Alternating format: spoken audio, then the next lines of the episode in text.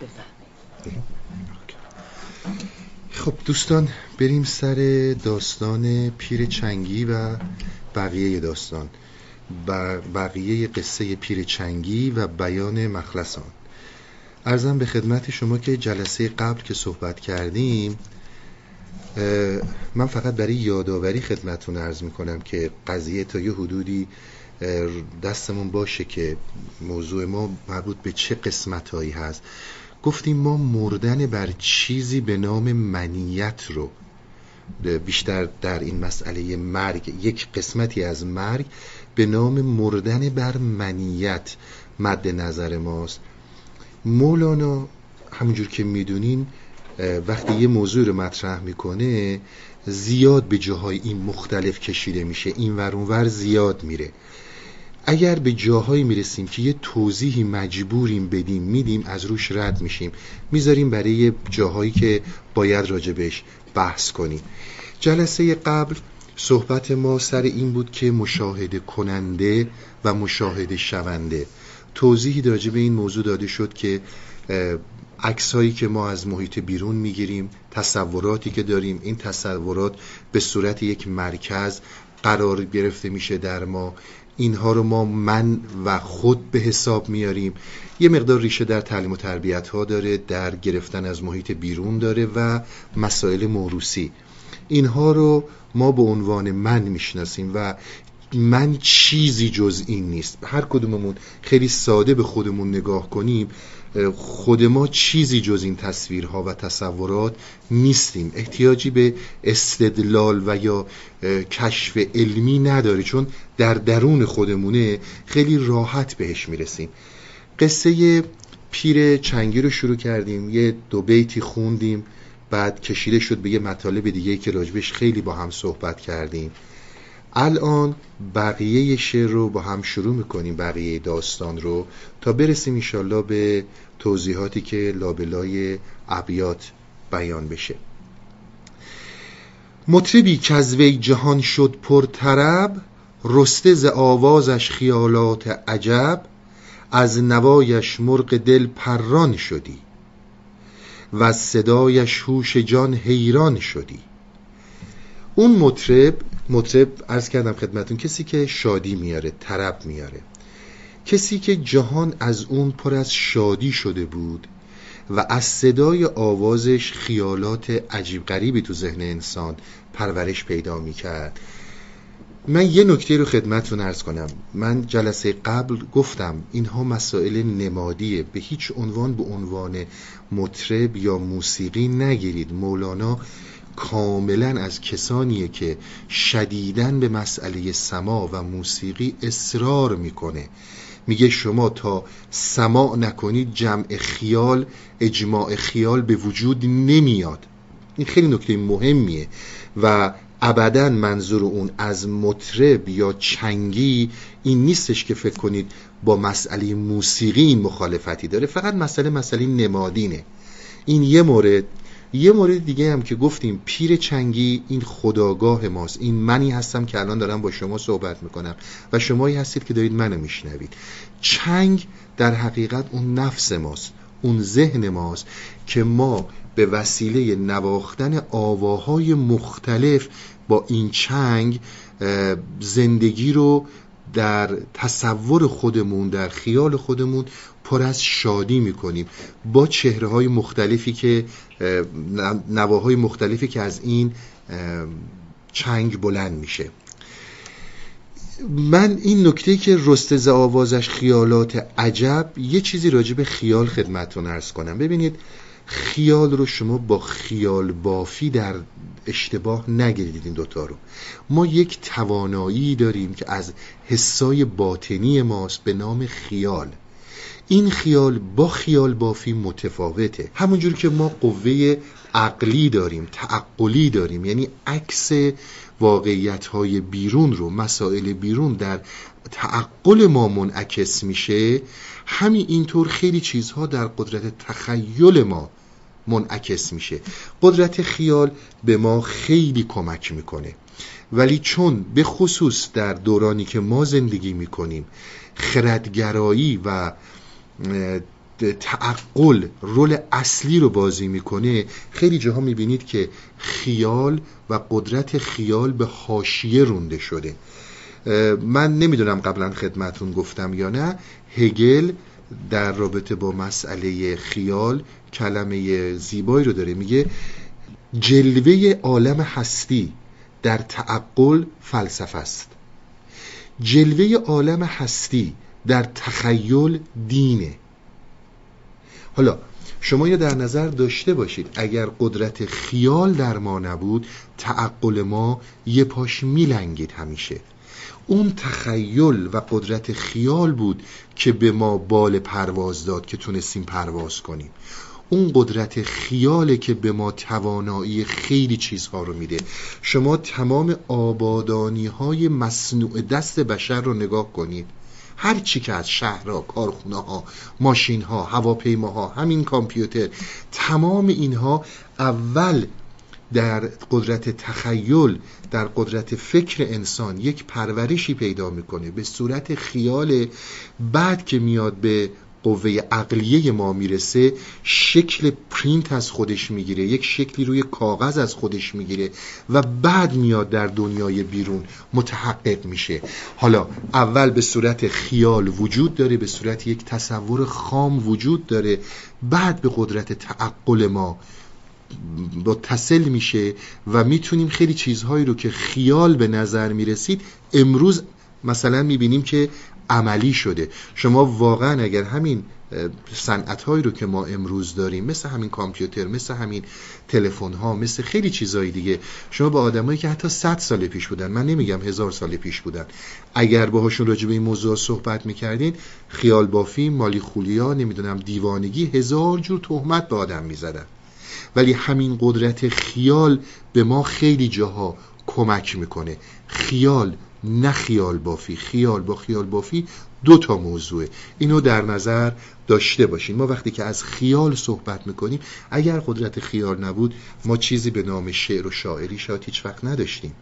اگر قدرت خیال نبود شاید ما خیلی از نقاشی ها رو نداشتیم، خیلی از توانایی هایی که ما داریم به عنوان زندگی و ازش لذت میبریم به وسیله قوه خیال اول در ما متحقق میشه و بعد منتقل میشه به قدرت، به قوه عقلیه ما و متحقق میشه در زندگی بیرون. این راجع به خیال در نظر داشته باشید.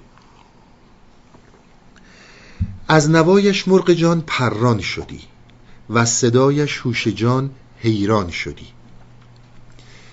هوش جان ما به وسیله نوای این چنگ خیلی جاها حیران میشه. من به این شعر رو میخوام برگردم، فقط یه توضیح مختصر بدم تا یه خورده شعر رو بخونیم، بعد راجبش با هم صحبت کنیم. چون برآمد روزگار و پیر شد، باز جانش از عجز پشگیر شد. چون که روزگار از این گذشت و این پیر چنگی که این همه توی نواختن ید طولایی داشت، باز جانش، یعنی شما حساب کنید اینو تشبیه کرده باز از اون مسائل تخیلی، یه بازی که باید تو آسمون ها بره و پرنده های قوی رو شکار کنه، از زور ناتوانی اومده داره پشه و مگس شکار میکنه. باز همیشه باید پرنده های متفاوت رو بگیره دیگه، انقدر دیگه این ضعیف و پیر شده اومده یه دیگه پشگیر شده به اصطلاح. پشت او خم گشت همچون پشت خم، ابروان بر چشم همچون پالدم. هم پالدم صحیح، هم پادم صحیح. این پیر شد و پشتش خم شد مثل پشت یک خم، ابروهاش هم اومد تو چشم. آدمایی که سنشون یه مقداری زیاد میره بالا اگه دقت کنین، ابروهاشون میاد تو چشم مثل پالدم. پالدم اون چرمی بوده که بر روی اسب، بر روی زین اسب مینداختن اینور اونور اسب.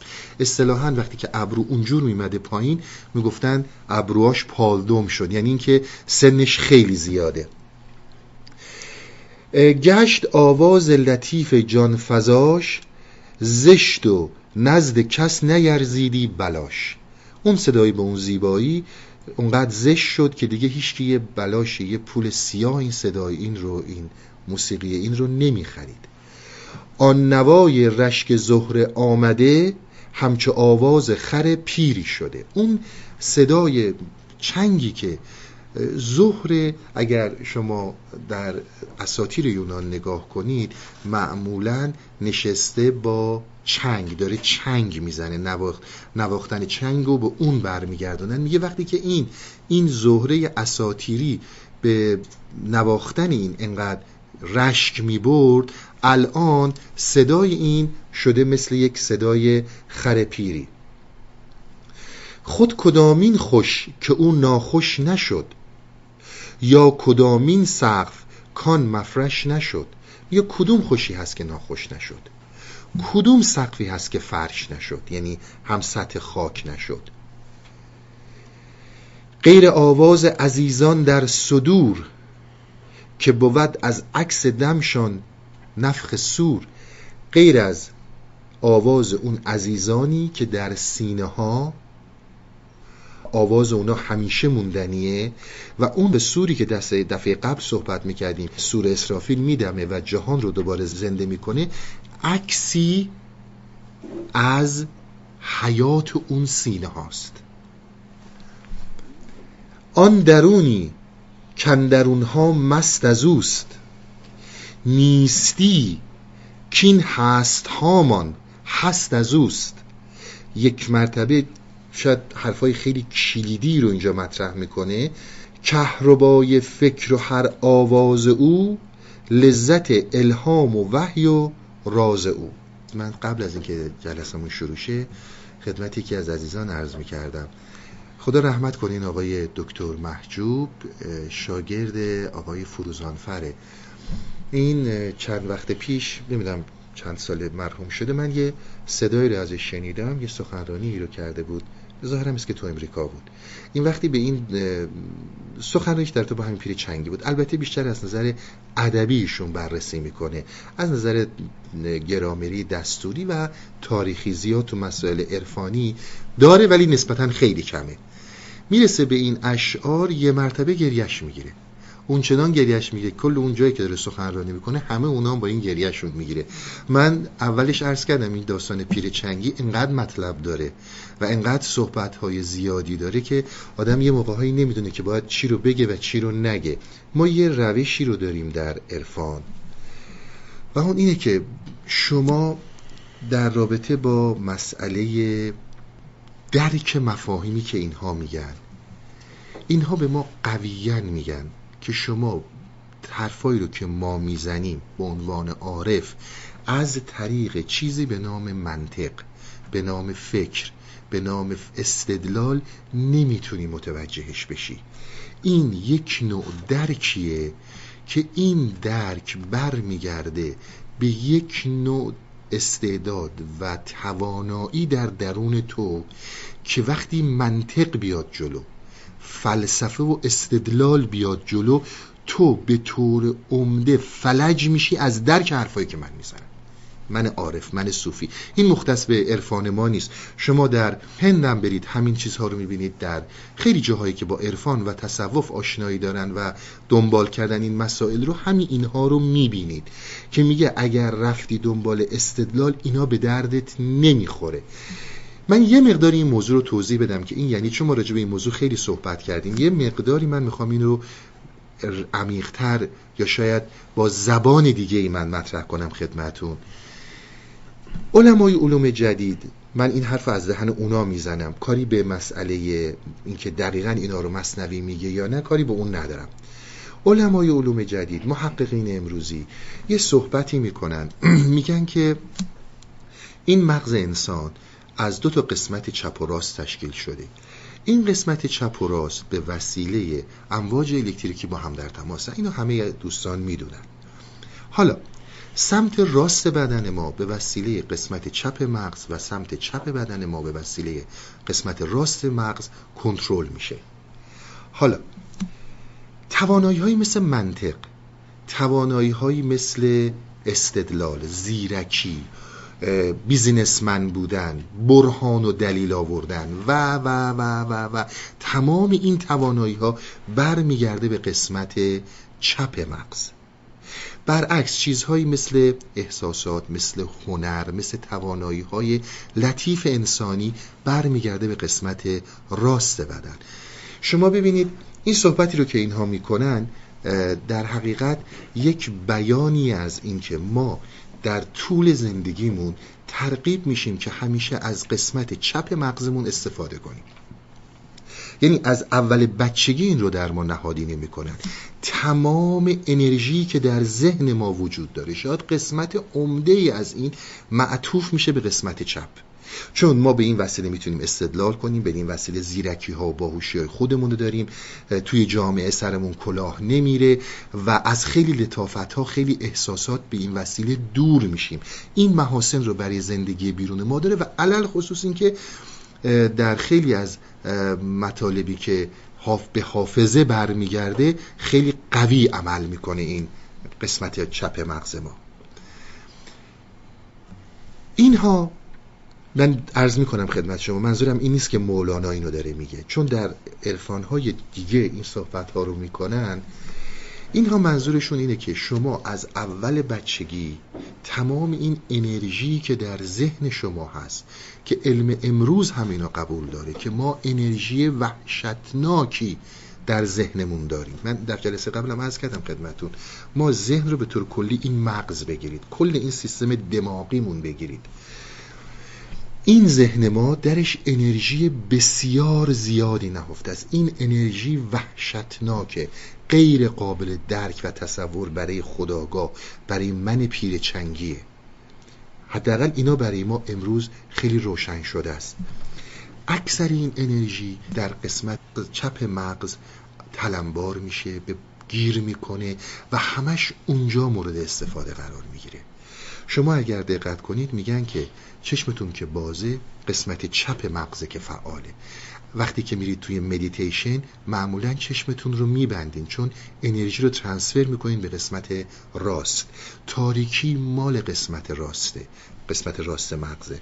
قسمت چپ تاریکی رو دوست نداره، به خاطر اینه که خیلی از آدم ها از تاریکی حتی میترسن، تاریکی رو دوست ندارن. این انرژی ها در قسمت چپ این مغز ما انباشته میشه و مهمترین موضوعی رو که داره، ما در زندگی روزمرمون با اون خیلی احتیاج داریم. و باز طبق معمولی که با هم صحبت کردیم اشتباه نکنیم، ما به هیچ عنوان مخالف این نیستیم، یعنی عرفان مخالف این موضوع نیست. شما اگر از قسمت چپ استفاده نکنید، حالا میگن به قسمت چپ برمیگرده، نمیتونید زندگیتون رو بگردونید، نمیتونید بیزینس کنید، حتی نمیتونید به خونتون برگردید. این رو شما 100% احتیاج دارید. اصل مسئله‌ای که اینها میگن که تو همش این نیستی، این انرژی بسیار عظیمی که در تو نهفته شده. همون صحبتی که میکرد توی داستان توتی و بازرگان، که اگر تو بی‌شکر و گله این انرژی رو آزاد کنی، میتونی در تمام کائنات قلقله را بندازی. این انرژی که تو ذهنت هست تو میتونی خیلی کار انجام بدی که الان برات قابل درک نیست. صحبت اصلی اینام دقیقاً همینجاست. میگن چون تو از بچگی، صحبتی که سر نفس میکردیم، کمالجوی اجتماعی میشی، مجبوری به خاطر مسائل زندگی اجتماعیت از این قسمت چپ مطلقاً استفاده کنی و یواش یواش به خاطر فشار اجتماع و خانواده این قسمت چپ رو تقویت میکنی و راست رو هی از دست میدی. تو انسانی میشی که در یک سمت و در یک قسمت خیلی فعاله و در یه قسمت دیگه خیلی ضعیفه. حالا ببینید، این انرژی که وحشتناک تو این ذهن ما جریان داره و به خاطر صحبت‌هایی که سر تفکرات زائد داشتیم با هم دیگه، سر داستان ابلیس و معاویه، اون سلطان محمود، گفتیم این مقدار زیادی از این انرژی در ذهن ما صرف فکرای بیهوده میشه و این انرژی رو از ما میگیره. این انرژی طوری میشه که به خاطر کوچه پس کوچه ها و وسعت بی‌نهایتی که این فعالیت فکری داره، این فعالیت فکری توی اون محدود میشه و از بین میره، هدر میشه برای فکرای متفاوت. حالا مثال اینها میزنن که البته این مثال رو خود مولانا هم به نحوی داره، ولی چون این مثال صحبت ما رو خیلی کمک میکنه توی این مسئله پیر چنگی، شما این انرژی بی نهایتی که در ذهن هست رو مقایسه کنید با انرژی خورشید، با نوری که از خورشید میاد. به قول مولانا این انرژی، این خورشید در مقابل این انرژی که تو ذهن ماست مثل یک قطره‌ای میمونه. شما از این خورشید گرما میگیرید چون اشعه و نور خورشید پخشه. حالا اگر یه ذره بین بذارید یا دو تا ذره بین بذارید و نور اینو متمرکز کنید، میتونید آتیش روشن کنید. یعنی آتش در این گرمای پراکنده وجود داره. وقتی که متمرکز میشه به یک نقطه‌ای، در اون تمرکز این گرما تبدیل میشه به چیزی به نام آتش. این توانایی در این وجود داره. ذهن انسان و ذهن بشر هم به همین تشبیه میکنن. میگن شما اگر بتونی این انرژی رو متمرکز کنی، مثل همون انرژی خورشید که میتونه آتیش روشن کنه، تو هم میتونی آتیش‌های بسیار بزرگی، نه به معنی بد آتیش، توانایی‌های بسیار بزرگی رو در خودت ایجاد کنی. این توانایی‌هایی که امروز بشر داره و به این همه پیشرفت‌هایی که واقعاً درکش برای خود مغز ما دیگه الان غیر ممکنه، همش زایده همین ذهن دیگه، همش زایده این قدرت فکری ماست دیگه. اینها میگن در مقابل این تمرکز که ما داریم از این صحبت میکنیم، به مراتب بالاتر از این توانایی هایی که شما دارید میبینید، قلقله هایی میتونید به کائنات بندازید که براتون الان قابل تصور نیست. صحبت اصلی اینها فقط حول و حوش همین موضوع میگرده. میگن به خاطر اینکه شما از اول بچگیت به خاطر زندگی روزمرگی که داری آلوده میشی به فقط استفاده های بخصوصی از این، بقیهش رو فراموش میکنی. ما، یعنی مثنوی یا مولانا، میگه من نمیام برای تو استدلال بیارم. باز من تکرار میکنم، دوستا توجه داشته باشن، اینجا عرفان بحث استدلالی، بحث فکری نیست. میگه من اینا رو، ما بارها گفتیم، اگر شما واقعا فکرت کار نکنه الان از این جلسه بری نمیتونی بری خونت، حافظت کمک نکنه نمیتونی بری، یه چیز به همین سادگی، بقیه‌اش اصلا ول کن. ولی این تا اینجا درسته. حالا از اینجایی که ما داریم راجع به صحبت میکنیم، میگه من دارم از یک پروازی صحبت میکنم که دیگه پر فکر، پر اندیشه های تو برای رفتن اون، اوج گرفتن در اونجا کافی نیست، چیز دیگه ای رو میخواد. میگم خب من چجوری میخوام اینو بفهمم؟ من تنها چیزی که دارم عقله، تنها چیزی که دارم فکره. منی که فکر رو دارم، تو داری از یه چیزی صحبت میکنی که بیاند اینه، ماورای اینه. من چجوری میتونم اونو بفهمم وقتی که در اسارت این فکرم؟ چون همین زندگی من این فکره. اینها همین موضوع رو پیشنهاد میکنن. میگم ببین، من یه آینه جلوت میگیرم، اگر مدت مدیدی باشه که خودتو تو آینه ندیده باشی، وقتی خودتو تو آینه میبینی زیاد از خودت خوشت نمیاد. حالا پیر شدی، یه خورده پیرتر شدی، چین و چروکی صورتت برداشته، جوشی تو صورتت زده، ممکنه خیلی زشتی ها رو تو صورت خودت ببینی. من این آینه رو جلوت میگیرم، تو استدلال نکن، تو از فکر برو بیرون. آینه همین داستان هاست. آینه نشون دادن همین قصه هایی که با ما داره صحبت میکنه. میگه تو این چرکا رو، این چروک ها رو، این کثیفی ها رو در صورت خودت ببین، فقط ببین.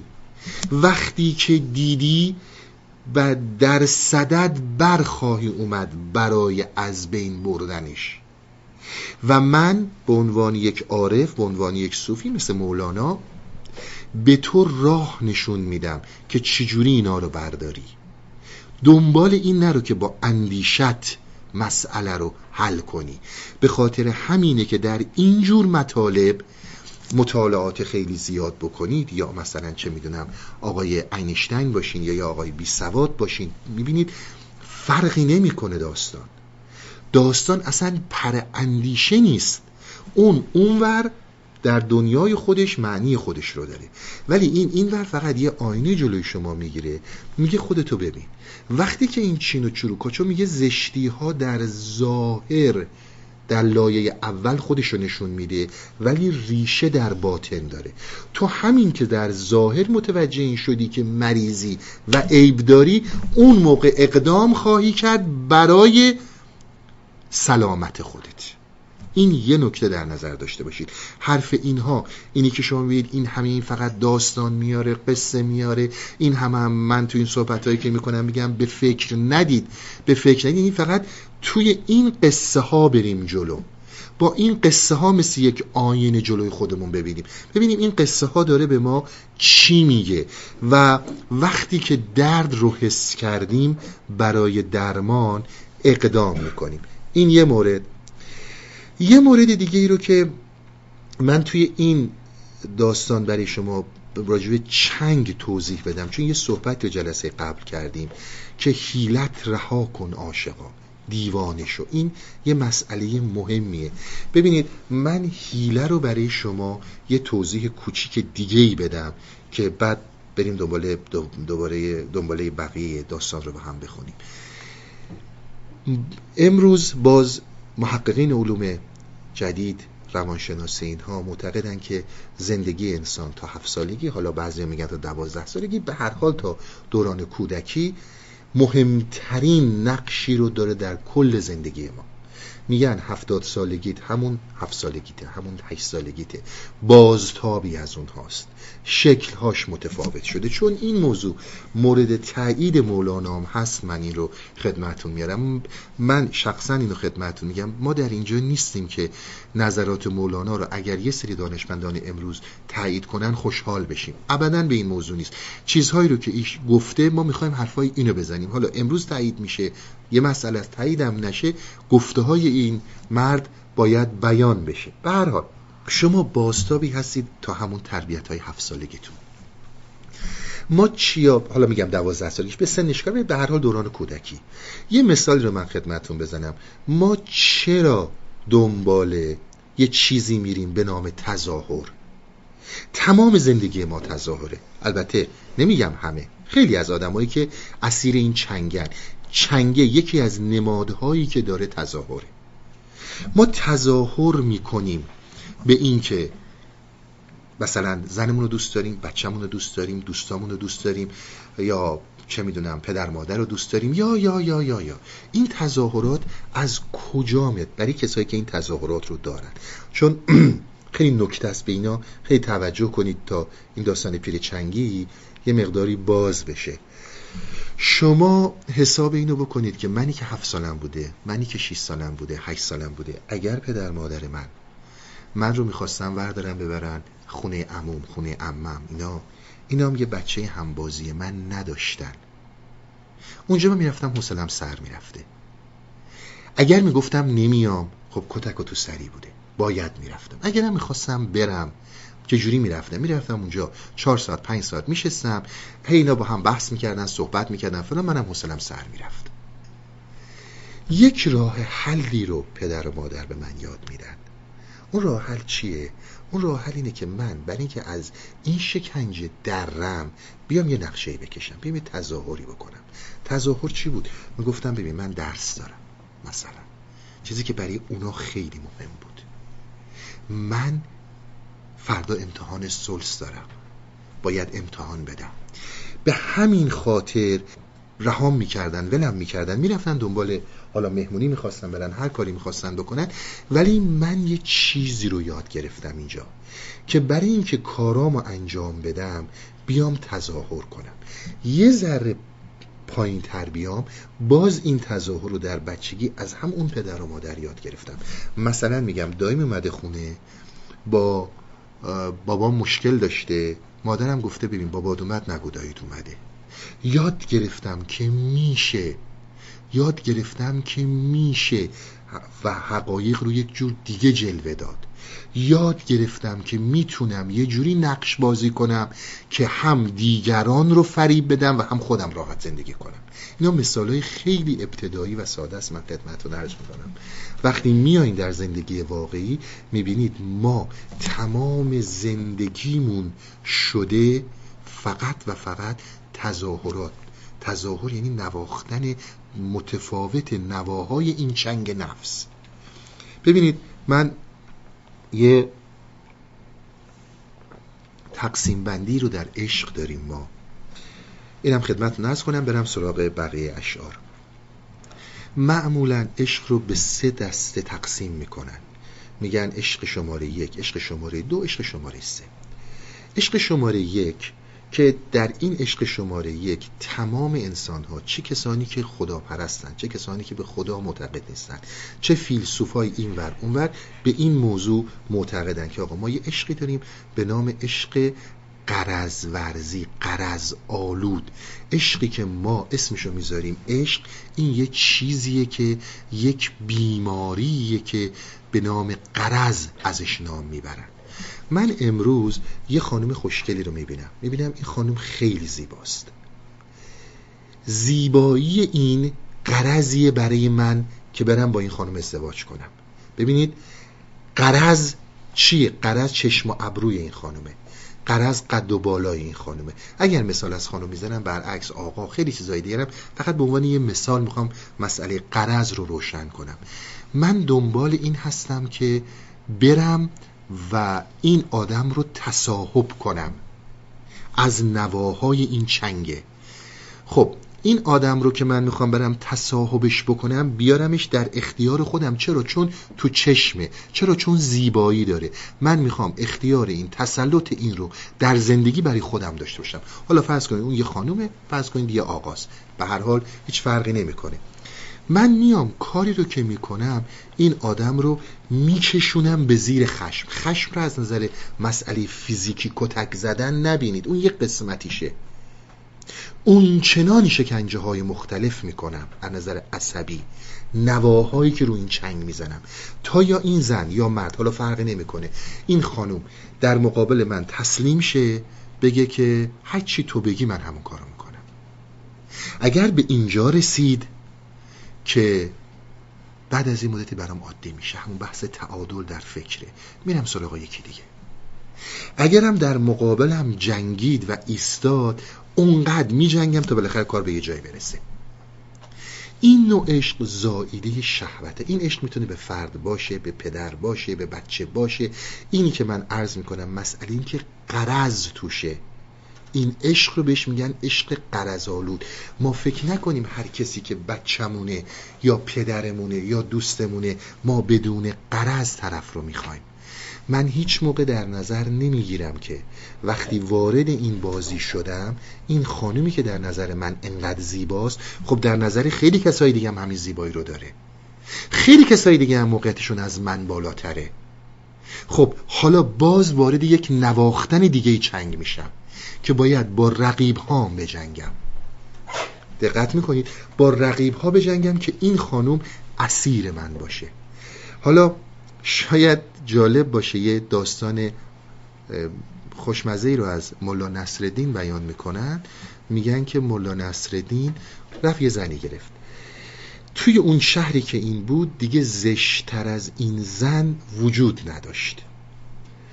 بعد گفتن که این یه رسمی بود اون زمان، موقعی که زن میرفته توی حجله از شوهرش اجازه میگرفته که من رومو به کی میتونم نشون بدم، یعنی صورت من رو کی حق داره ببینه. مثلا میگفت برادرم، رفیقم، نمیدونم برادر خوندم، پسرعموم، اینا هم دیگه نباید ببینن. خانم از ملا نصرالدین میپرسه که من رومو به کی نشون بدم. گفت ببین تو به هر کی میخوای نشون بده، فقط به من یکی نشون بده. گفتن که خب حالا این یعنی چی؟ دوستا جمع شدن گفتن آخه تو با این ثروتت، با این جوانی، با این وضعیت چرا رفتی این زن رو گرفتی؟ میگم جوکه ولی شاید یه مقدار بیان این داستان رو داشته باشه. گفت برای آزادیم. گفتن یعنی چی برای آزادی؟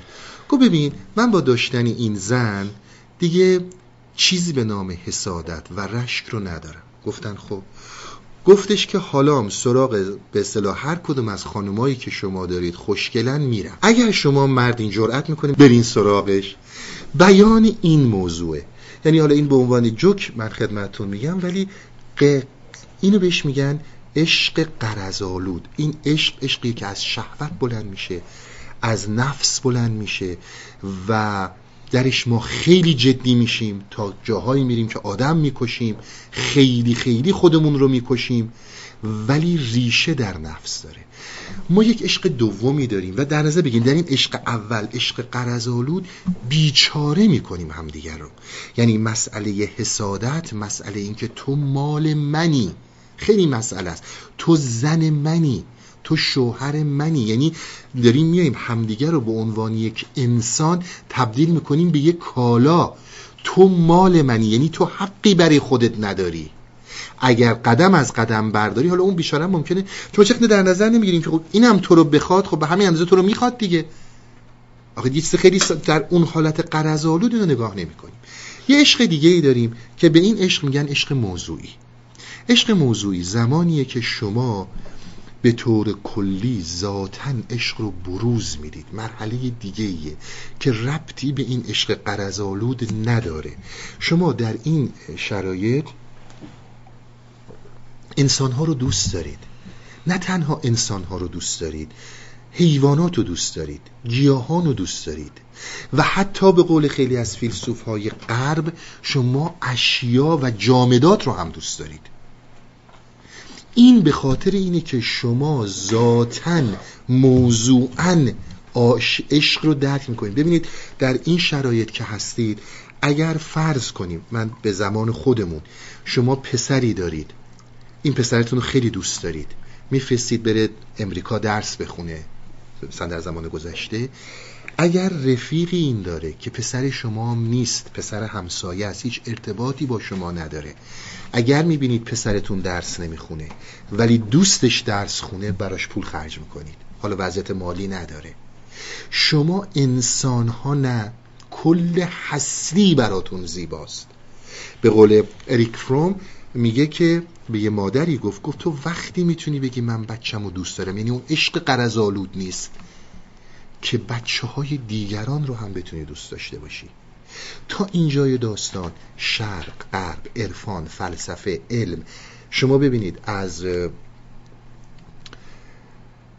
مارتین بوبن بگیرین، مهمترین شاخص اگزیستانسیالیسم در قرن 20، همون کسی که با این آقای اینشتین و آیزمن اگه اشتباه نکنم دانشگاه اورشلیم رو زد، تا اینجا با داستان موافقن. یعنی میگن ما یک همچون چیزی رو داریم و این یکی از جلوه‌های بسیار عالی در وجود بشره که انسان دوست داره به خاطر مسئله موضوعیت عشق. حتی شما صندلی رو بی جهت نمیشکنید، حتی شما یه سنگ رو بی جهت خورد نمیکنید، ذاتاً اینین. یه مورچه رو زیر پاتون له نمیکنید، ذاتاً چیزی دارید به نام موضوعیت در عشق. این مرحله‌ای که با اون موضوع غرض خیلی فرق میکنه. اگر کسی رو دوست دارید، آزادیشو به عنوان یه انسان ازش نمیگیرید، نمیگید تو حق نداری، تو مال منی. یک همچون جریان روانی بر شما حاکم نیست. جریان روانی بر شما حاکمه که موضوعیت دوست داشتن و عشق برای شما موضوعیت اول و آخره. دوست دارید چون ذاتاً دوست دارید. تا اینجا ما بحثی توی مسائل نداریم. بحث سر عشق سوم پیش میاد که مورد تایید این عرفا هست و مورد تایید خیلی از، یعنی خیلی کسانی که معتقد به این داستان ها نیستن نیست، و مرحله‌ایه که ما بهش میگیم مرحله تعالی. در این مرحله شما دیگه عاشق و معشوقی وجود نداره، اون مشاهده گر و این مشاهده شونده و اصلا همه چیز تبدیل میشه به یک نوع وحدت. این چیزیه که اینجا میخواد صحبت کنه راجبش و راجب این موضوعی میخواد صحبت کنه. شما تبدیل میشید به یک چیزی که این اول و آخرش واحده. من و تو، عاشق و معشوق نداره، همش عشقه. و اینها بر این عقیده هستن که تو این رو زمانی میتونی درک کنی که نفس رو از بین بردی. نفس رو مثال میزنن مثل یک اتاق تاریک. این ذهنیت هایی که من دارم، این دانش هایی که من دارم، تمام این علم ها، این دانستگی ها یک اتاق تاریکه. ما ببینید چقدر علوم جزمی واقعا داریم که بتونیم جزمن بگیم این است و جز این نیست. خیلی مسئله است که اینا بهش اون موقع ها رسیده بودن. میگه یک اتاق تاریکه. زمانی که در یک اتاق تاریک چراغ روشن کنی، چراغ که روشن کردی همه چی روشن میشه. روشن شدن چراغ مساویه با از بین رفتن اون نفس، تاریک بودن اون نفس و روشن شدن چراغ، روشن کردن همه چیز رو. به این میگن عشق. به این قسمت میگن، به این روشن شدن چراغ میگن عشق. این عشقه که اون چراغ رو روشن میکنه و نفس تاریک رو تبدیل میکنه به روشنایی.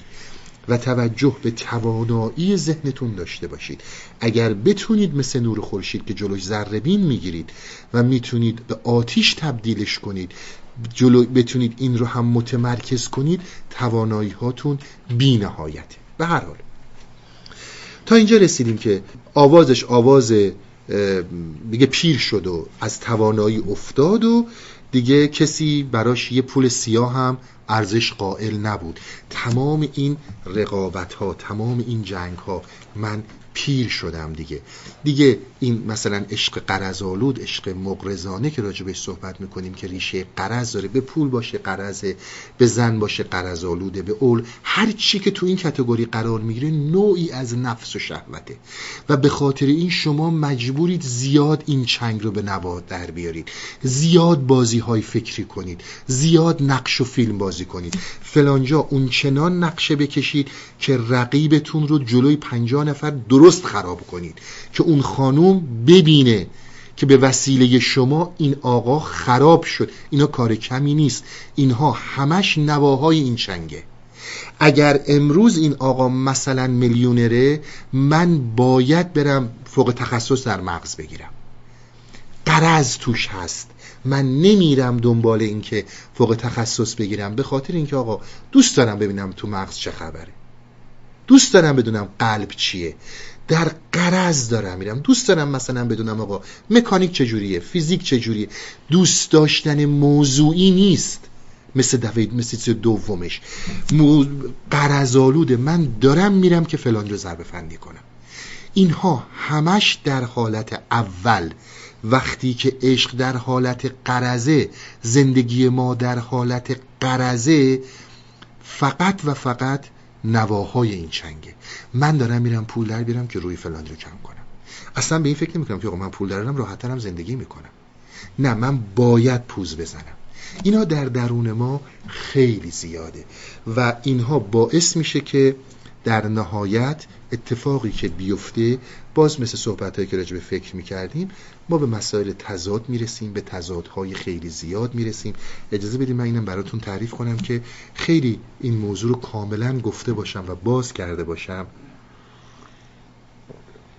در همین سلسله نامه‌هایی که برای من میاد از یه آقایی، گفتم در ایران دوستی برام میفرسته، مثالی میزنه راجع به این موضوعات، مسائل قرض‌آلود شما تا این اندازه ببینید. در مهمونی میگه من در مهمونی رفتم، توی این مهمونی خانومی نشسته بود. این خانوم از یه دهاتی اومده بود، از یه روستایی اومده بود، حالا نمیدونم دکترای شیمی یا دکترای چی گرفته بود. این خانوم توی این مهمونی بود، یه خانم 25 ساله‌ای بود. در عین حال یه خانوم 25 ساله‌ای هم که خانوم میزبان بود توی این مهمونی بود. توی این مهمونی اینا جفتشون بودن. خانم میزبان 25 سالشه، رفته زن باباش شده، کسی که 50 سالشه. این خانم دانشجو هم از دهات فلان اومده، الان دکترای شیمی گرفته شد. خب این چنگه داره نواخته میشه، وسیله پیر چنگی که منم، در درون داره نواخته میشه. خانم که زن باباش شده بود برمیگرده توی صحبتایی که میکنن میگه که خب خدا رو شکر تو دهات فلانم یه دونه دانشگاه ساختن، این دهاتی‌ها دیگه نیان تو این شهر درس بخونن، شهر رو بیشتر از این شلوغ کنن. زد تو سینه اون خانومی که از ده اومده دکترای شیمی گرفته. خب اینو گرفت، حالا اینم باید یک نواختنی داشته باشه، اینم باید یه جوری بتونه جواب آهنگ چنگ این رو بده. میشینن مثلا یه رو بعد 20 دقیقه بعد صحبت از این میشه که فلانی ماه بعد عروسیشه، شماها رو هم دعوت کرده، الان نوبت این خانومیه که دکترای شیمی گرفته که جواب رو بده.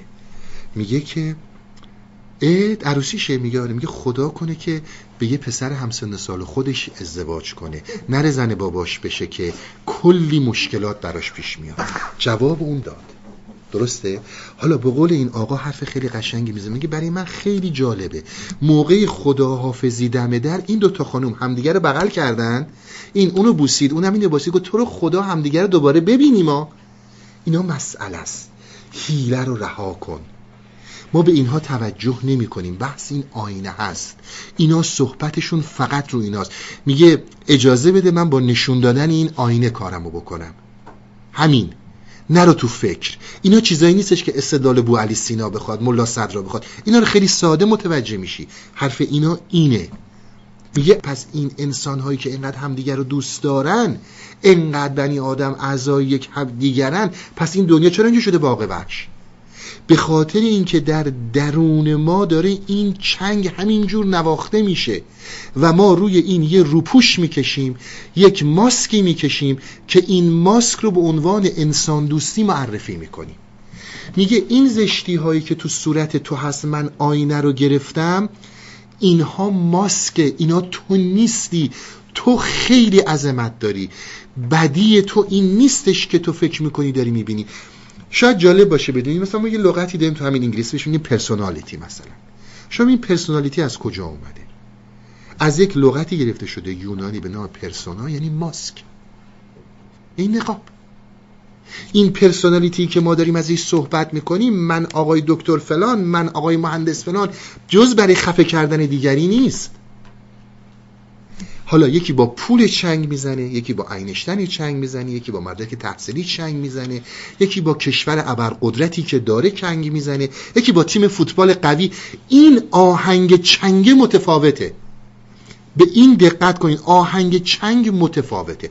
من آقای پروفسور فلان هستم و خب با همینی که گفتم یه عده دیگه که اسیر اون هویت فکری هم دیگه خفه شدن، نشستن سر جاشون. درست بگم مهم نیست، غلط بگم مهم نیست، من تایید شدم. و میبینید خیلی از بدبختی هایی که واقعا سر انسان ها میاد بحث باسواد هاست، بحث بی سواد ها نیست. بگذاریم.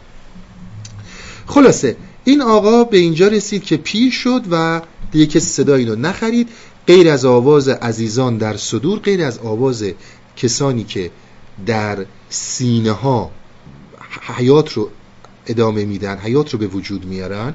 اونها چیزیه که همیشه میمونه، چون این بحث هستیشون، چیزایی که هستی ما در واقع از اونهاست. اینو من توی قسمت بعد که همینجا که عمر میاد صحبت میکنه به این موضوع میرسه، من این بحث رو میذارم برای اونجا. اون هستی که این هستی ها من هست از اوست، من این صحبت رو میذارم اونجا با هم دنبال کنیم. به هر حال چون که مطرب پیرتر گشت و ضعیف، شد ز بی کسبی رهین یک رقیف. این آقای مطرب، این پیر چنگی دیگه کسی تحویلش نمی گرفت، انقدر از زور بی کسبی، از زور بی پولی رهین، یعنی محتاج شد برای یک رقیف، یعنی یک قرص نان، محتاج به یک قرص نان شد. گفت عمر و مهلت هم دادی بسی، لطف ها کردی خدایا با خسی. به خدا گو خدایا من، به من خیلی لطف کردی و با یه خاصیت خاشاک چیز ناچیز هم لطف‌های زیادی کردی. ببینید پیر چنگی چون مطربه درش احساس گناه داره میزنه بالا، من گناهکارم چون مطربم. نواهای چنگه، چنگی که از یک نهاد دینی برمیاد. دقت کنید چنگ از داره ما فقط نگیم، چون میدید وقتی که کسایی که اهل مدرنیته امروزن و دنبال مسائل علمی هستن تا راجع به دین صحبت میشه، نه ببین دین یک نهادیه که خیلی چیزا به وجود میاره. خیلی وقتا مسائلی که ما به عنوان روشن فکری میسازیم، بارها خدمتتون عرض کردم، از این دین خطرناکتر میشه. خیلی وقتا میدید همین روشن فکران که این دین ها رو بر ما حاکم میکنن.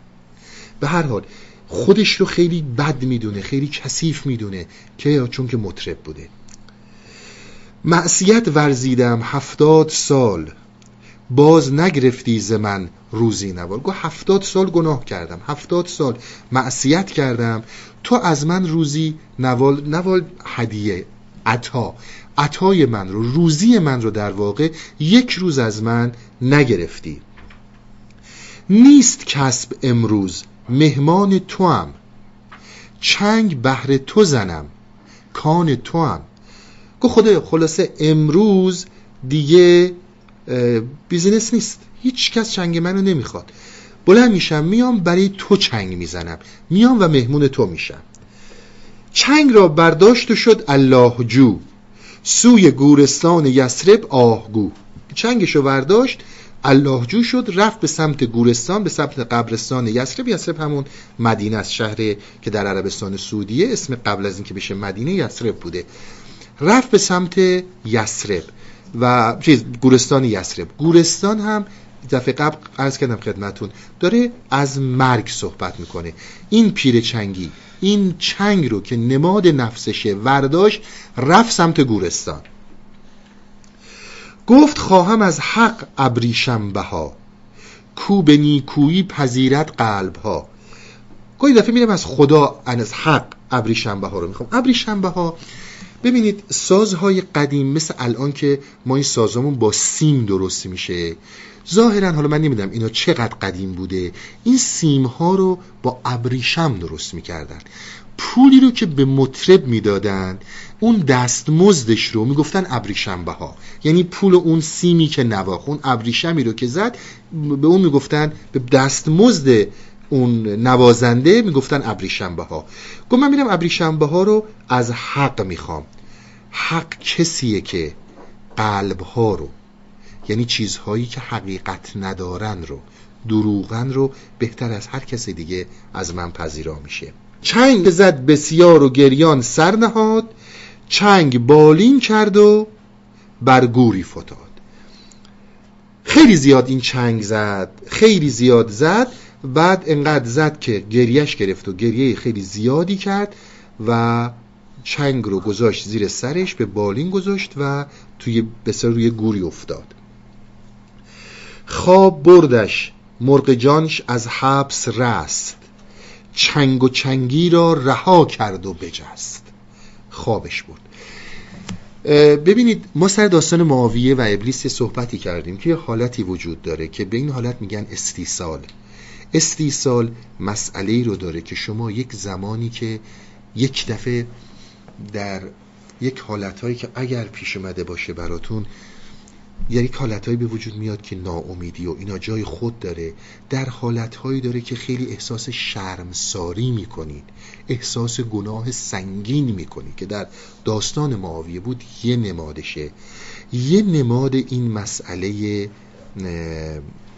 استیصال این هستش که این به خواب رفت، یعنی انقدر خدا، حالا انشالله که برای عزیزان پیش نیامده باشه، کسایی که مصیبت‌های سنگینی براشون پیش اومده دیدید اونقدر گریه میکنن که از حال میرن، دیگه به خواب میرن.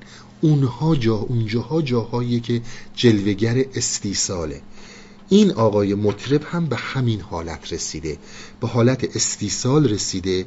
هم چنگ رو، همین این نفسی که این همه من این 45 دقیقه راجع بهش صحبت کردم، هم اونو رها کرد، هم خودش رو به عنوان این خداگاهی که الان داره با شما صحبت میکنه، همه اینا رو رها کرد.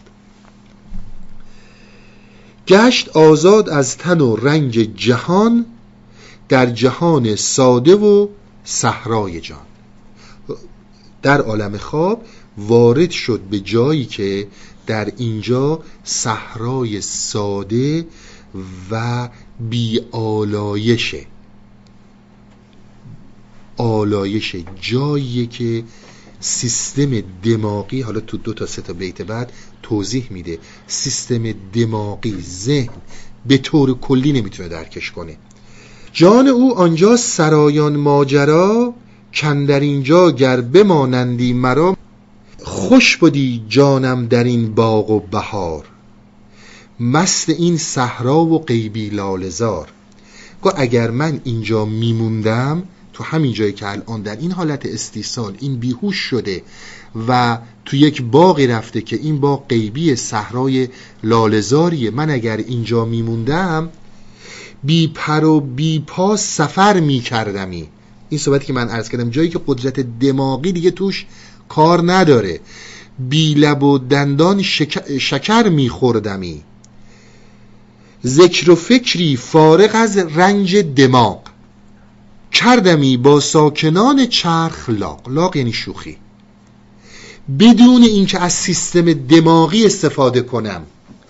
توانایی های انرژی توی ذهنه که در اون حالت تمرکز احتیاجی به سیستم دماغی نداره، در حالتی که ما در خواب اینو تجربه میکنیم. ببینید استدلال نیست، تجربه است. ما هممون در خواب موقعی که میخوابیم چیزهایی رو که میبینیم چشممون فعال نیست، چیزهایی رو که میشنویم گوشمون فعال نیست، کتکایی که میزنیم، کتکایی که میخوریم، اصلا بدنمون فعال نیست. یک نوع درکیه که متفاوت با این درکیه که ما الان داریم. مهمترین نشونه‌ای که داره فارغ از رنج دماغه، سیستم ذهنی نمیخواد، یک نوع فعال شدن این انرژیه که بدون سیستم دماغی میتونه حیاتی رو درک کنه که این حیات در حقیقت برای سیستم دماغی قابل درک است. شما حتی اگر امروز نگاه کنید در علوم جدید متوجه این موضوع میشید که ما جریاناتی الان که در این مسائل کوانتوم و دیگه میدونید ذرات رو شکافتن و به این ذرات رسیدن که آقا اساساً چیزی به نام الکترون نمیتونه وجود داشته باشه، موجی از جایی داره میاد، حیاتیه که این موجها درکش با سیستم دماغی، با سیستمی که تو تا الان به عنوان یک انسان دانشمند متفکر باش آشنایی داشتی میسر نیست. بریم بریک بیایم بقیه‌اش انشالله با هم دنبال کنیم. تا اینجا خوندیم که بی پر و بی پا سفر می کردمی، بی لب و دندان شکر می خوردمی، ذکر و فکری فارغ از رنج دماغ کردمی با ساکنان چرخ لاغ. چشم بسته عالمی می دیدمی، ورد و ریحان بی کفی می چیدمی. ورد یعنی گل. میگه با چشم بسته داشتم عالمی رو می دیدم، چشمم بسته بود ولی با چشم بسته که تو خواب بودم عالمی رو دیدم بدون اینکه کفی باشه. من یه زمانی راجع به یه موضوعی با هم صحبت کردیم، چون این بحث رو هی میکشونه به اینا، من یک توضیح میدم. یه زمانی سر زمان صحبت خواهیم کرد با هم که این کف که اینها میگن خود سیستم دماغی ماست، به خاطر واسطه بودنش برای اون انرژیه. وقتی که اون انرژی بدون این کف، یعنی به طور مستقل میبینه، یعنی زندگی رو ادامه میده، اون یک دریافتی داره بدون این کف، بدون ویست شدن انرژی در این بدن، در این سیستم دماغی. به اینجا داره اشاره میکنه که با اون، بدون اینکه چشمم کار کنه، بدون اینکه مغزم کار کنه، چه گل و ریحانی بدون احتیاج داشتن به کف دست، بدون اینکه از کف دستم استفاده کنم میچیدم. چون چنگ و چنگی رو این رها کرده بود. دقت کنین، هم چنگو گذاشته بود کنار، نفس به طور کلی رفته بود کنار، رفته بود به اصطلاح که زیر بالین شده بود براش، بالش شده بود براش، و در عین حالم خود خودآگاهش پیر چنگی. مرغ آبی غرق دریای عسل، عین ایوبی شراب و مغتسل. که بدو ایوب از پا تا به فرق، پاک شد از رنجها چون نور شرق. میگه مرغ آبی بود که غرق در عسل شده بود. ببینید مرغ آبی رفته غرق عسل شده، همینی که من خدمتتون عرض می‌کردم. سیستم دماغی بوده، اول به وسیله این چشم، به وسیله این گوش، به وسیله این احساسات مغز ذهن میفهمیده، مرغ آبی بوده، حالا رفته غرق دریای عسل شده، استقلال پیدا کرده از این دماغ و سیستم دماغی.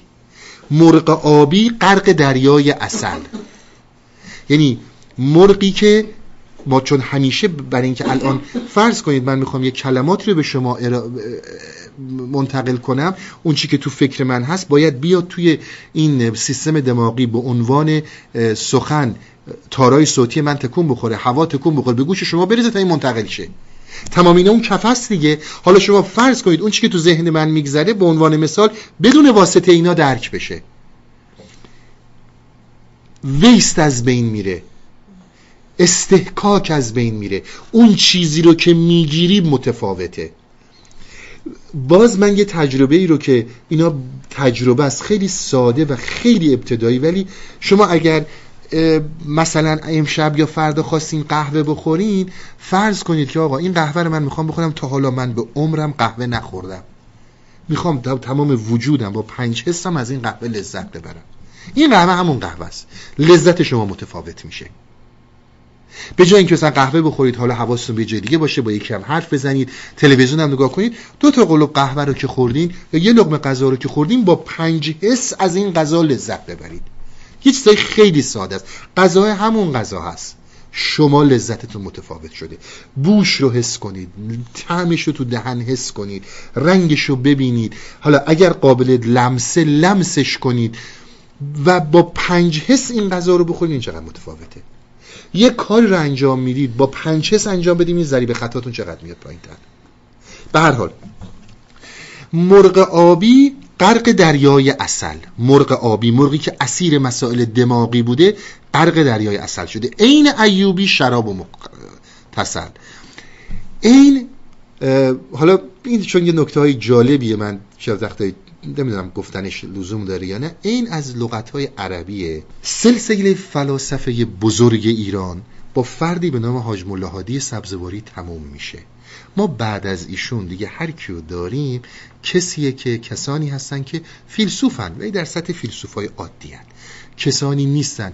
یعنی تمام خورشیدهایی که در ایران درخشیدن گرفت میگن با حاج مولاهادی سبزواری خاتمه پیدا کرد. بقیه دیگه بله فیلسوفم ولی تموم شد. حاج مولاهادی یک کتابی داره به نام منظومه حاج مولاهادی، از کتاب‌هایی که چه اون چه اسرارالحکم بر تفسیر افسار نوشته شده، نه اینکه مستقیما تفسیر میکنه. کلمات ملا صدرا رو خیلی این بیان کرده، چون کلمات ملا صدرا کلماتی نیستش که ذهن بتونه ساده بفهمه، خیلی پیچیده است. در دوران ناصرالدین شاه بوده حاج مولاهادی سبزواری. در کتاب منظومه 70 معنی برای عین نوشته. خیلی جالب این لغت عربی 70 معنی داره. یه معنیش این به معنی چشمه، حالا اینکه تو ذهن معنیات، یه معنیش به معنی مثل مانند، یه معنیش به معنی زانوه، یه معنی این به معنی چشم است. حالا اینو من گفتم فقط شاید یه چیزی داشته باشه. عین ایوبی مثل چشمه حضرت ایوب. این عین ایوبی یعنی چی؟ یعنی اینکه حضرت ایوب یه پیغمبری بود که در فرهنگ دینی این آدم مال و هشم زیادی داشت، خیلی پولدار بود، فرزندهاش نمیدونم شترها، گوسفندها و و و و و در این حال خیلی ارتباط مستقیمی با خدا داشت، از پیامبران خیلی معروف بنی اسرائیل. در فرهنگ دینی میگه که یه زمانی شیطان اومد پیش خدا، خدا گفتش که بنده های من میبینی تو میخواستی منحرف کنی، این یکیش ایوب. به خدا گفت تو خیال میکنی، این ایوب تو این مال و دارایی و ثروتشو بگیر ببین باز همین آدم با تو میمونه. گفت این همینه. گفت خیلی خوب.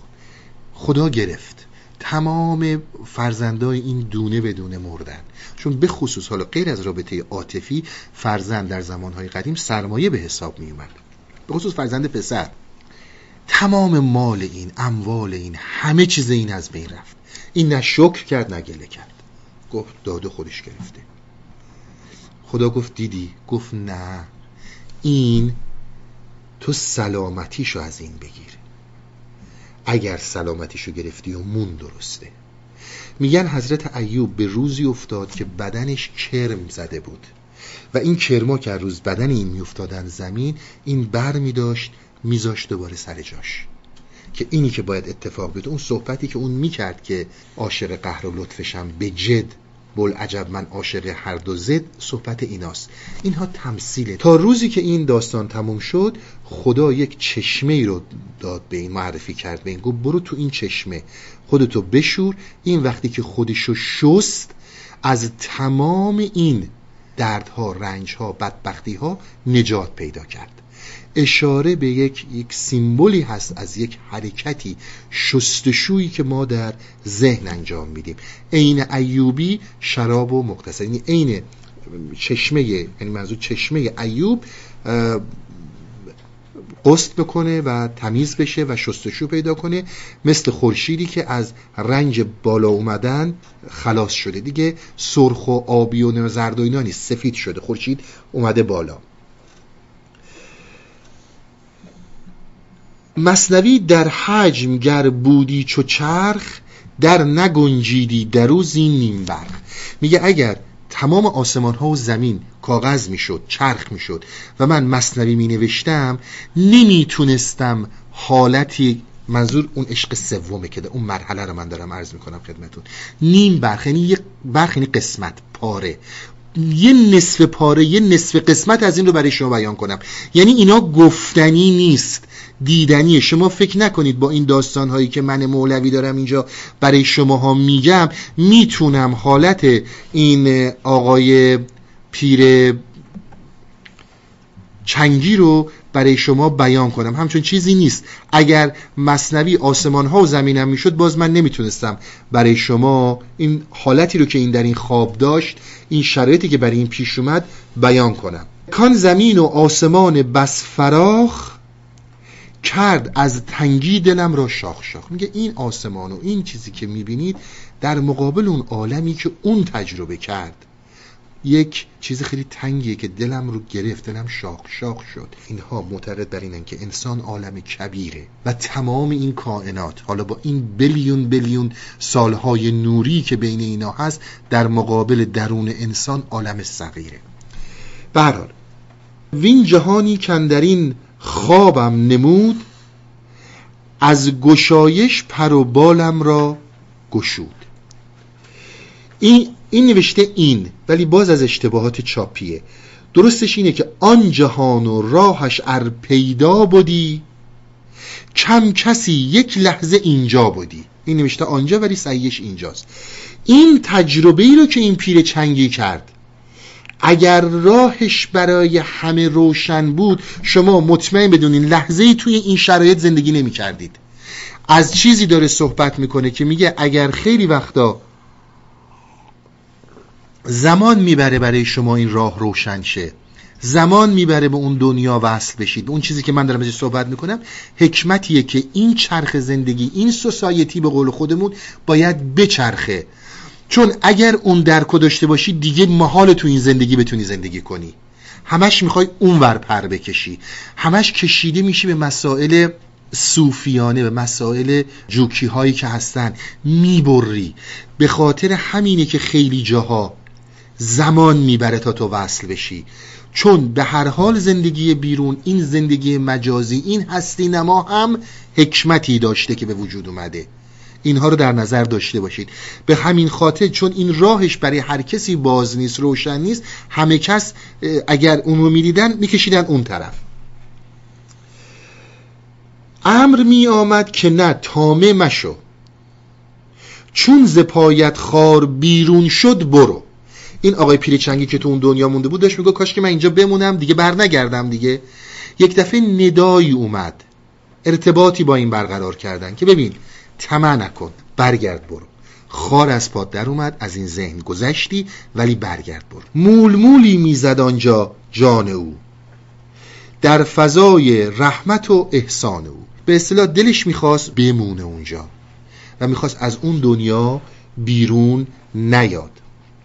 این شد، شما تا حالا اینجا در نظر بگیرید که آقای پیر چنگی در خوابه و وارد یه عالمی شده که این عالم براش خیلی زیباست، براش غیر قابل تصوره. صحبتشو با هم کردیم. این تا اینجا شد آقای پیر چنگی. شما پیر چنگی رو در گورستان نگه دارین. بیایم سراغ عمر. عمر من عرض کردم خدمتون، عمر هم مسئله راهنما رو اینجا بازی میکنه، نقش راهنما رو بازی میکنه، در عین حال پیر، مرشد، مراد رو بازی میکنه که خیلی جالب اینجاست که ما میتونیم راحت نشون بدیم که اینا وقتی میگن پیر منظورشون چیه، پیر چه نقشی رو ایفا میکنه و اصلا پیر چه جوری میاد. دقیقاً این رو بهش خواهیم رسید. ولی در عین حال یه صحبتایی میکنه که اخلاقیه، به درد ما میخوره در اون نمادهایی که از عمر داریم. در خواب گفتن هاتف مر عمر را رضی الله عنه یعنی این که خدا راضی باشد از او، که چندین زر از بیت المال و آن مرده که در گورستان خفته است. خلاصه یه هاتفی اومد، عمر یه خوابی داره که بهش میگن که برو و به گورستان به این یه آدمی پول بده. حالا شما پیر چنگی رو اونجا داشته باشین، بیایم سراغ عمر. آن زمان حق بر عمر خوابی گماشت تا که خیش از خواب نتوانست داشت. یه دفعه عمر دید خوابش گرفته، اونقدرم خواب سنگینی گرفتتش و نمیتونه نخوابه، باید حتما بخوابه. در عجب افتاد که این معهود نیست، این ز غیب افتاد بی مقصود نیست. دقت کنید، عمر نماد راهنماست، نماد مرشده، نماد انسانیه که چشمش باز شده. نریم سراغ عمر خلیفه دوم، تمثیل هاست. همونجوری که خدمتتون عرض کردم، کسی که به این مرحله میرسه مثل عمر میشه، راهنما میشه، هیچ موقع اتفاقات دنیا رو همینجور الکی کنارش نمیگذره. یه دونه برگ از درخت بیفته زیر توجه این قرار داره. زندگی همون زندگی، شما متفاوت شدید، برگ از درخت میفته. برای آدمی که توی این شرایط هوشیاریه تا آدمی که توی این شرایط هوشیاری نیست. عمر یه دفعه متوجه شد که خوابش داره میاد. گفت هیچ موقع من این موقع خوابم نمیگرفت، اصلا نرمال نیستش. گفت شاید حکمتی داره که من الان خوابم گرفت. سر نهاد و خواب بردش، خواب دید کامدش از حق ندا جانش شنید. این خوابش برد و توی عالم خواب یک ندایی از سمت حق، حقیقت هستی اومد. آن ندایی که اصل هر بانگ و نواست، خود ندا آن است و این باقی صداست. من اون صحبتی که هستی هامان هست از اوست، اینجا باید من خدمتتون عرض کنم. آن ندایی که اصل هر بانگ و نواست، خود ندا آن است و این باقی صداست. ترک و کرد و پارسی گو و عرب، فهم کرده آن ندا بی گوش و لب. خود چه جای ترک و تاجیک است و زنگ یعنی سیاه پوست، زنگ بار، زنگی که میگفتن کسی که سیاه پوست هستن. میگه اصلا جایی برای ترک و تاجیک و زنگی نیستش. فهم کرده است آن ندا را چوب و سنگ، چوب و سنگ و ندا رو درک میکنه، چه برسه به آدم. هر دمی از وی همی آید الست، جوهر و اعراض میگردند هست. یه ندایی به عمر اومد که این ندا رو عمر فهمید. میگه این ندایی که عمر فهمید، این ندا اصل نداست، اصل ندا اونه. بقیه چیزایی که ما داریم میگیم صداست. ببینید من یه سری خدمتتون عرض کنم که باز احتیاجی به مسئله استدلال، هر فلسفیه ولی احتیاجی به استدلال نداره. اینی که ما باز چون دقت نمی کنیم، زیر توجه نداریم، ما به عنوان یک انسان یک اشتراکاتی داریم که هیچ وقت بهش دقت نمی کنیم. یکی از اشتراکاتی که در ما وجود داره و بهش توجه نمی کنیم مسئله خود وجوده، خود هستیه. ببینید منی که الان در فرم انسان هستم، در یک چیزی با سنگ و چوب مشترکم و اون وجوده. سنگ و چوب وجود داره، منم وجود دارم، درختم وجود داره، برگم وجود داره، حیوانم وجود داره، آبم، همه چی وجود داره. من با وجود، با تمام اینها مشترکم و اینها هم با من مشترکن. به این اصل میگن اصل اصالت وجود. اصالت وجود در فلسفه ما خیلی قدیمیه، البته فقط مال فلسفه ما نیست، برمیگرده فلسفه یونان.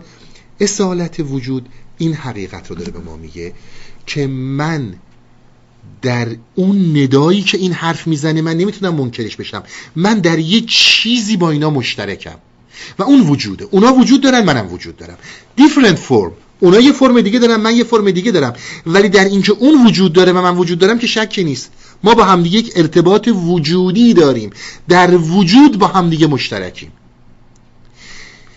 این وجود به ما یک ندایی رو میده، یک ارتباطی رو داره که به خاطر سر و صدای زیادی که در ذهن ما الان هست این ارتباط رو نمیشنویم، فقط این صداها رو میشنویم.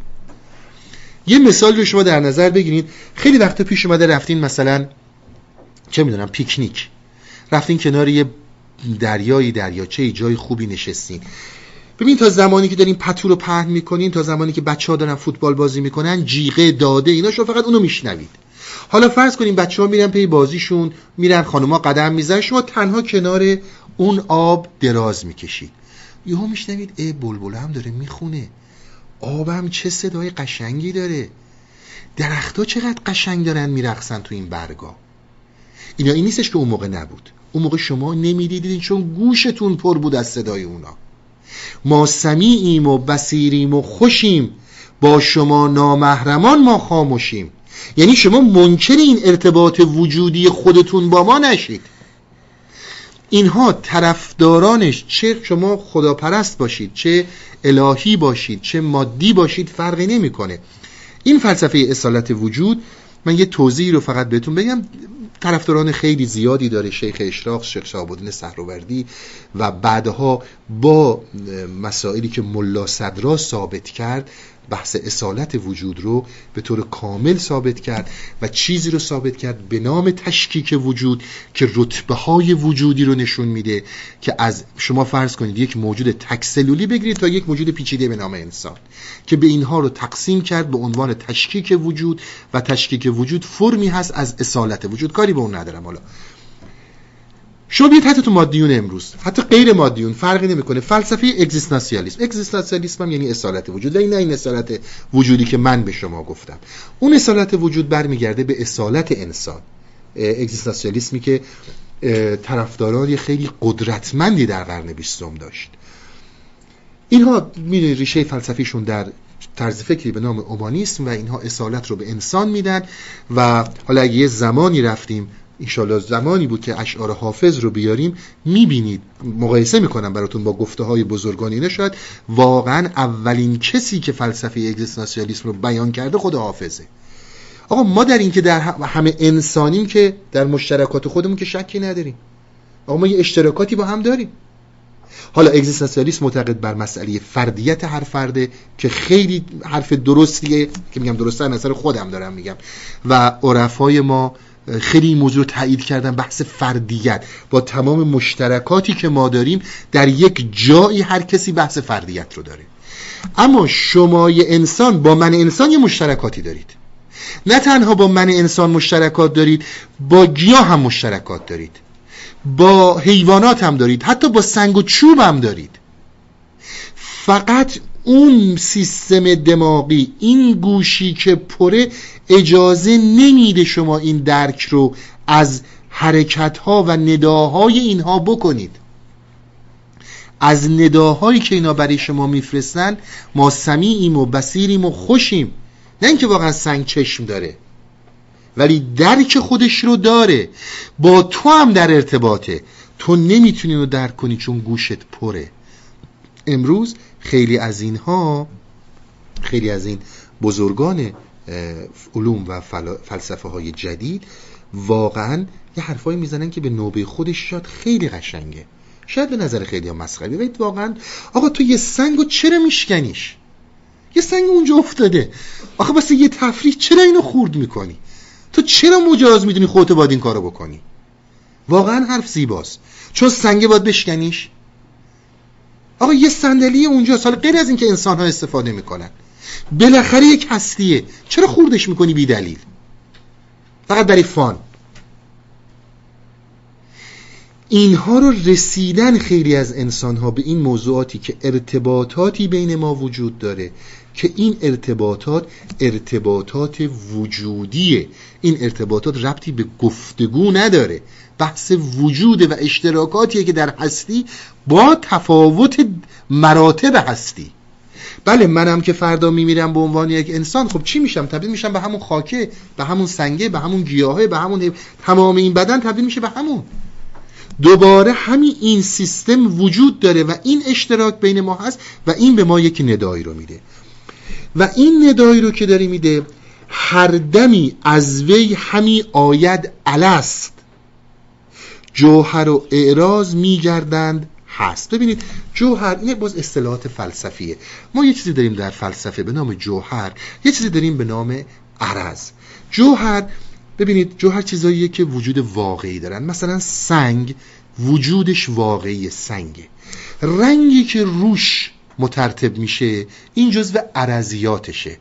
سنگ میتونه سنگ باشه، سیاه باشه، سنگ میتونه سنگ باشه، سفید باشه، میتونه قرمز باشه، اصل سنگ بودن جوهرشه، ولی رنگی که روش هست عرضه.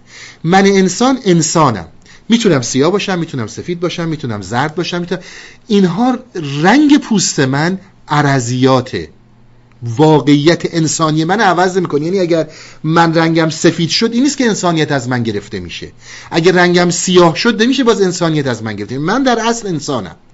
سنگ در اصل سنگه، اون چیزی که در اصل اصلیت وجود داره به اون میگن جوهر و اون چیزی که بر اون مترتب میشه و بودن نبودنش در ذات اون تأثیری نداره اعراضه.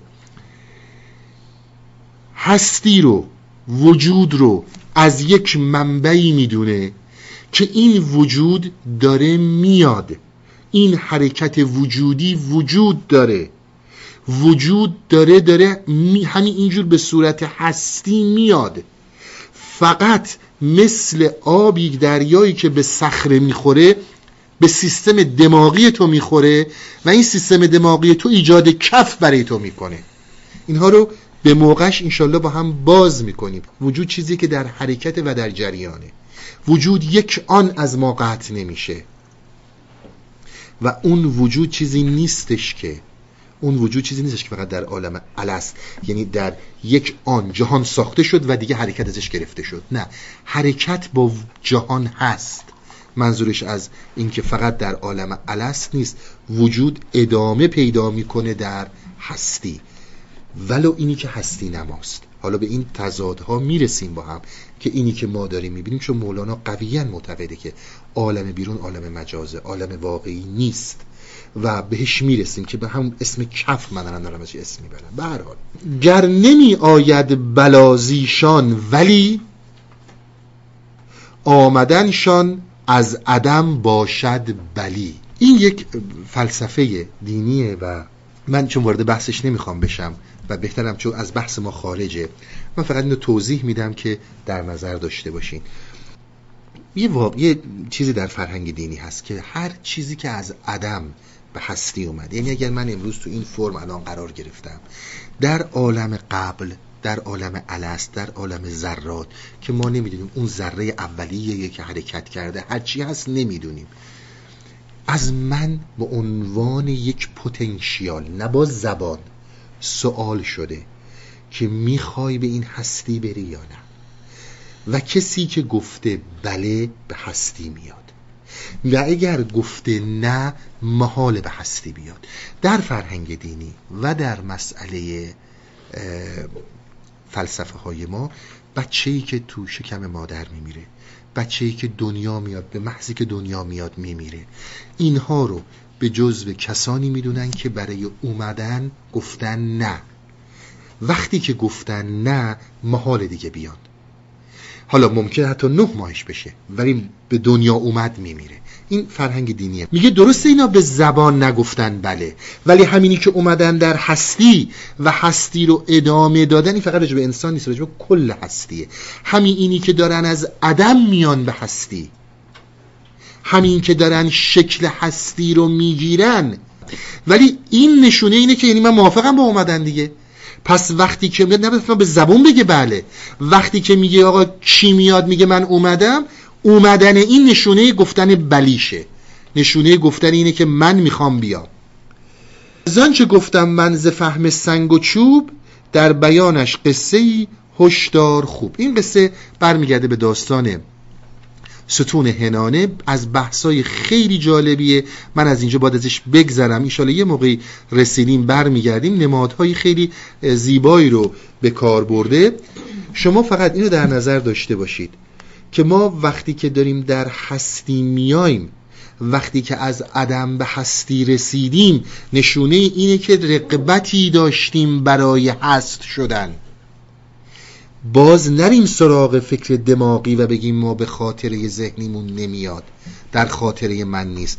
به اینها میگن خاطرات فطری. اینا خاطرات ذهنی نیست. خاطرات ذهنی از زمانیه که ما یادمون میاد. حالا خاطرات فطری چیه؟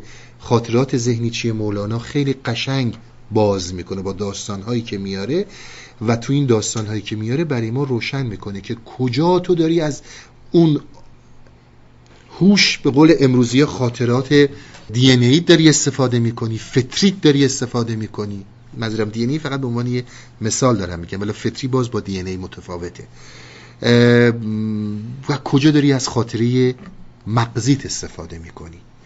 خیلی دریافت ها داریم، هممون داریم، غیر قابل انکاره، برای هیچ کس قابل انکار نیست که متوجه میشیم ربطی به سیستم دماغی، یعنی ربطی به مغز نداره، از جاهای دیگه میاد. به هر حال این داستان ما تا اینجا رسید که آقای پیر چنگی در خواب رفت به یه عالمی که در اون عالم انقدر زیبایی ها بود، گل و ریحان میچید، داشت بدون فعالیت‌های دماغی شکر می‌خورد. شکر می‌خورد یعنی اینکه بدون اینکه کسی با این صحبت کنه، بدون اینکه این رنج دماغ داشته باشه، میتونست خیلی راحت ارتباط برقرار کنه، بگیره و رشد کنه. و اون صحرا خیلی ساده بود. از این زندگی کامپلیکیت و پیچیده ما خیلی ساده تر بود. اونو در اونجا گذاشتیم. بعد اومدیم سراغ عمر. عمر رو به عنوان یک راهنما، پیر، که حالا داستان بعد از این تازه شروع میشه که نقشهاشو میبینید و خیلی لطیف راجع به این مسائل این صحبت کرده، در خواب دید که یه پیامی براش اومد و این پیام دید داره خوابش میبره. گفت وقتی که من الان بی موقع خوابم گرفته حتما یه حکمتی هست، چون آدمی که به این هوشیاری رسیده از کنار مسائل ساده نمیگذره، میدونه یک دلایلی پشتش خوابیده، حکمت‌هایی پشتشه، نه اینکه فقط مسخرش کنم رد شم. چرا خوابم گرفت؟ خوابید و در خواب یه ندایی اومد که این ندا متفاوت بود با این صداهایی که ما داریم. اصل ندا اون بود. بقیه داستان میمونه برای بقیه قصه مطرب و پیغام رسانیدن امیر المومنین عمر رضی الله عنه به او آنچه هاتف آواز داد. این میمونه برای جلسه بعد. خسته نباشین، انشالله تا هفته دیگه. سلامت باشین.